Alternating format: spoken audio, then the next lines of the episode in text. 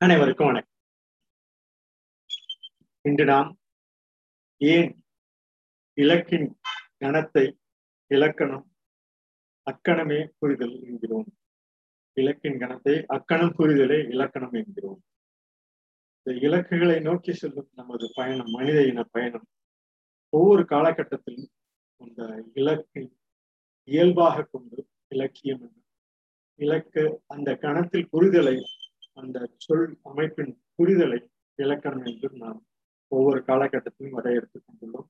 இது தொடர்பாக அந்த ஒரு எந்த விதமான ஒரு இயல்பான சைகை புரிதலும் இல்லாத அந்த காலகட்டத்திலிருந்து அந்த இள என்ற அந்த சொல் அமைப்பிலிருந்து இன்மையின் லட்சியத்திலிருந்து இயற்கையின் லட்சியத்திலிருந்து இறைவனின் லட்சிய அந்த கோட்டிலிருந்து நாம் அந்த இயற்கையின் லட்சிய கோட்டில் புரிந்து கொண்ட அந்த ஒவ்வொரு கணமும் புரிந்து கொண்ட அந்த சொல் அமைப்பினை இலக்கணம் என்றும் அவை இயல்பாக நமக்கு புரிதலை இலக்கியம் என்று நாம் பல காலம் வருகிறோம். அந்த ப பதிவினில் தொடர்பாக தொடர்பாக அந்த காலகட்டத்தில் இந்த தொல்காப்பியம் போன்ற அந்த பதிவு நிலை ஏற்பதற்கு முன்பு முன்பு உண்டான அந்த காலகட்டத்தை நாம் எவ்வாறு புரிந்து கொள்ள வேண்டும்?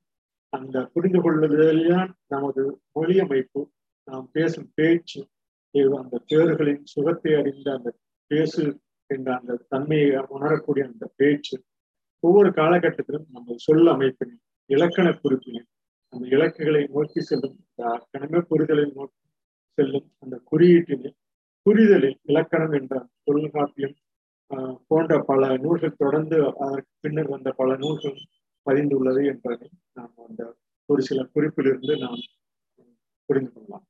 இந்த ஒவ்வொரு ஒளி குறிப்பு தான் நமது ஒரு லட்சிய நோக்கினை அக்கணத்தையுமே புரியக்கூடிய அந்த அன்று நடந்தவை இன்று நடக்கிறவை நாளை நடக்கப் போகிறவை என்று அந்த புரிதலின் நிலையை நமக்கு எடுத்துக்காட்டாக மனித இனத்துக்கு சிறந்த அந்த நமது உயிரினங்களில் மனித உயிரினம் மிகவும் சிறந்து விளங்கக்கூடிய அந்த தன்மையெல்லாம் எவ்வாறு நமக்கு தொடர்ந்து கிடைத்துக் கொண்டிருக்கிறது என்பதை நம்முடைய உருவ அமைப்பிலும் மிகவும் பெரியதாக இருந்த ஒவ்வொரு காலகட்டத்திலும் இந்த பல்வேறு உயிரினங்கள் பல காலகட்டத்தில் அந்த உயிரின உயிர் இழப்பு தன்மையை எவ்வாறு தொடர்ந்து பெற்றுள்ளது?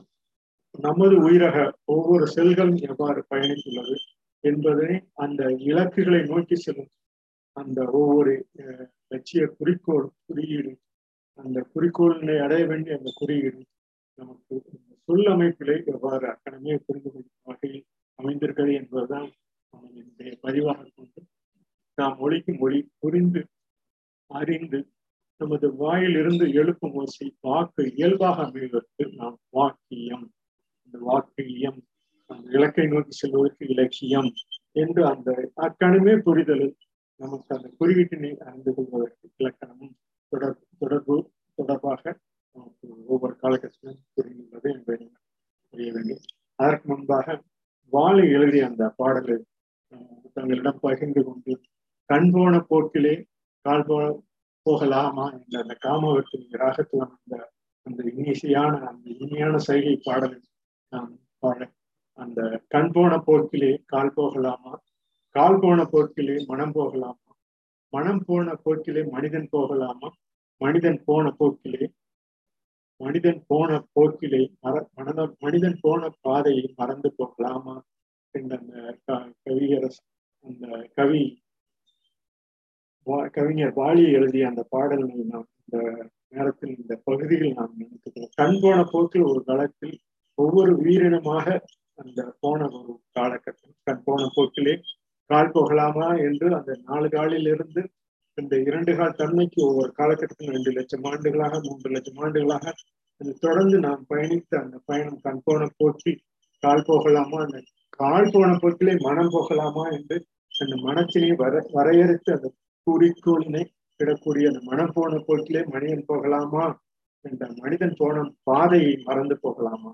நாம் அந்த நாள் நாலு கால் அந்த கையையும் வைத்து நடந்து கொண்ட அந்த ஒரு காலகட்டம் மனிதன் போன பாதை அந்த பாதையை நாம் மறந்து போகலாமா? என்ற வாளியின் வரிகளில் அந்த பணம் படைத்தம் என்ற பந்துவராளி ராகம் என்று சொல்லக்கூடிய காமவர்த்தனி என்ற அந்த ராகத்திற்கு அமைந்த பாடல் மிகவும் பொருத்தமாக இந்த நேரத்தில் கண் போன போக்கில் கால் போகலாமா என்ற அந்த இலக்கியத்தை நாம் இலக்கண வரையறைப்படுத்தக்கூடிய இலக்கணம் அக்கணமே புரிதலில் என்ற அக்கணமே புரிதலில் நிலைத்து நிற்கிறதை நாம் அறிந்து கொண்டோம் என்றால் நமக்கு அந்த ஏன் அந்த இலக்கினை நோக்கி நம்ம அக்கணமே புரிந்து கொள்ளக்கூடிய இலக்கணம் எவ்வாறு செல்கிறது என்பதை நாம் புரிந்து கொள்ளலாம்.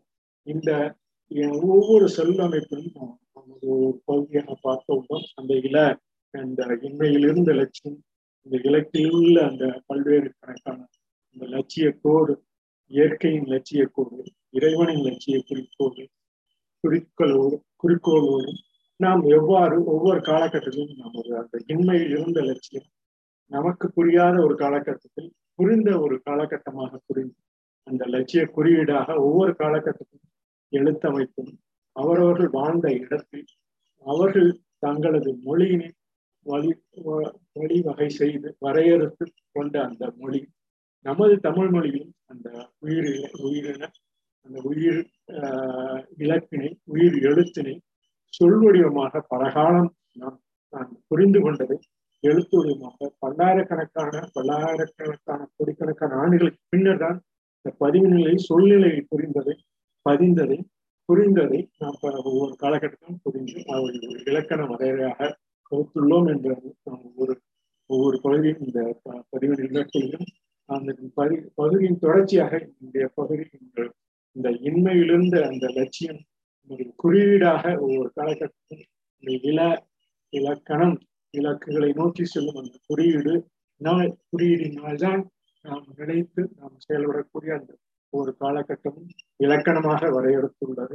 இலக்கியமாக நாம் பேசிய பேச்சு பல்லாயிரக்கணக்கான ஆண்டுகளாக கோடிக்கணக்கான ஆண்டுகளாக அந்த குறியீடுகள் தான் பேச்சாக அந்த இலக்கண இலக்கினை நோய் அக்கடமே புரிதலுக்கு உண்டான ஒவ்வொரு காலத்துல அந்த மனம் புரிந்து கொண்ட அந்த என்ன அளவினை எண்ணிக்கையில் எண்ணத்தினில் வடிப்பது வடிவமாக வடிவமாக குறியீடாக நாம் பகிர்ந்து வருகிறோம் அந்த குறியீட்டிற்கேற்ப தொல்காப்பிய பாடலை இந்த பயின்று இந்த பகுதியை ஆரம்பிக்கிறோம். அந்த இல என்ற சொல்லிற்கும் தொல்காப்பியத்தில்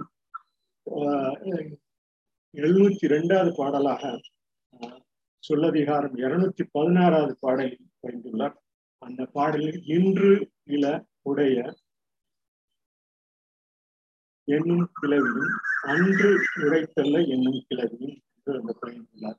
இன்று இல இன்று அந்த ஒரு பகுதி நாம் அந்த அந்த பொருள் சொல் பொருள் அந்த ஒரு செயலை குறிக்கக்கூடிய ஒரு பொருள்.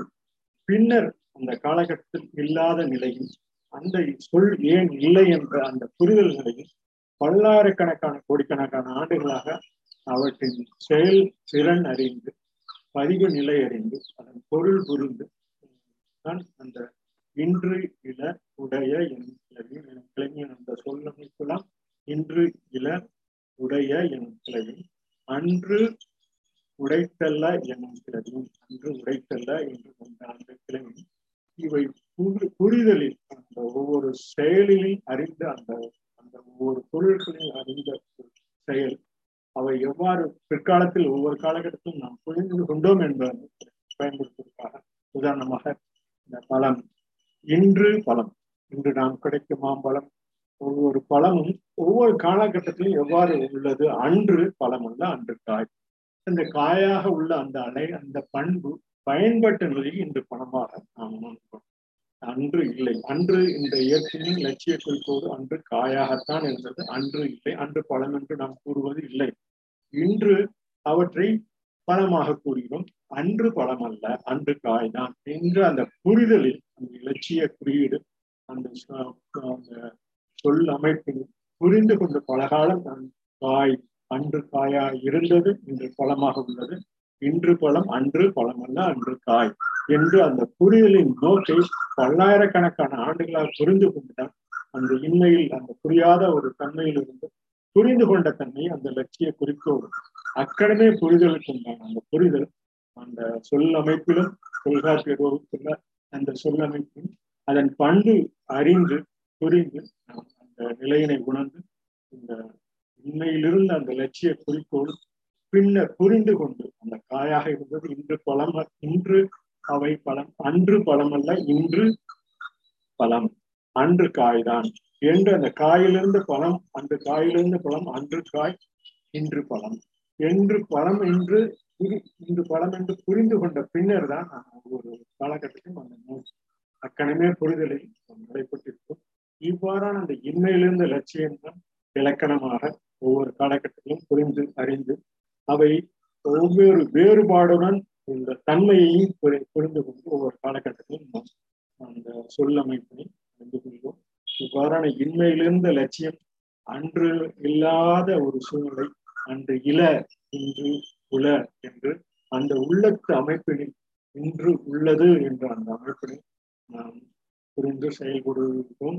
செயல்படும் தன்மைதான் இந்த இலக்கினை அக்கணமே புரிதலில் உண்டான இலக்கணமாகவும் நாம் புரிந்து அறிந்து கொண்டு நாம் செயல்படுவோம் என்று கூறி இந்த இன்மையிலிருந்த லட்சியம் இல என்ற அந்த சொல்லக்கூடிய அமைப்பு பின்னர் அந்த இலக்கணம் இந்த அந்த ஒவ்வொரு குறிப்பு குறியீடு எவ்வாறு உள்ளது என்பதை இந்த பதிவினில் பல காலம் அந்த அறிந்து புரிந்து கொண்ட அந்த அன்று காயாக இருந்தது இன்று பலமாக உள்ளது என்பதனை ஒவ்வொரு சொல்லமைப்பும் நாம் ஒவ்வொரு குறியீடாக எவ்வாறு அந்த பெயர்களுக்கு சுற்றி அந்த ஒவ்வொரு நிலையெல்லாம் புரிந்து கொண்ட அக்கணமே புரிதலுக்கு உண்டான நிலை பல்லாயிரக்கணக்கான ஆண்டுகளுக்கு பின்னர் தான் வந்துள்ளது என்பது.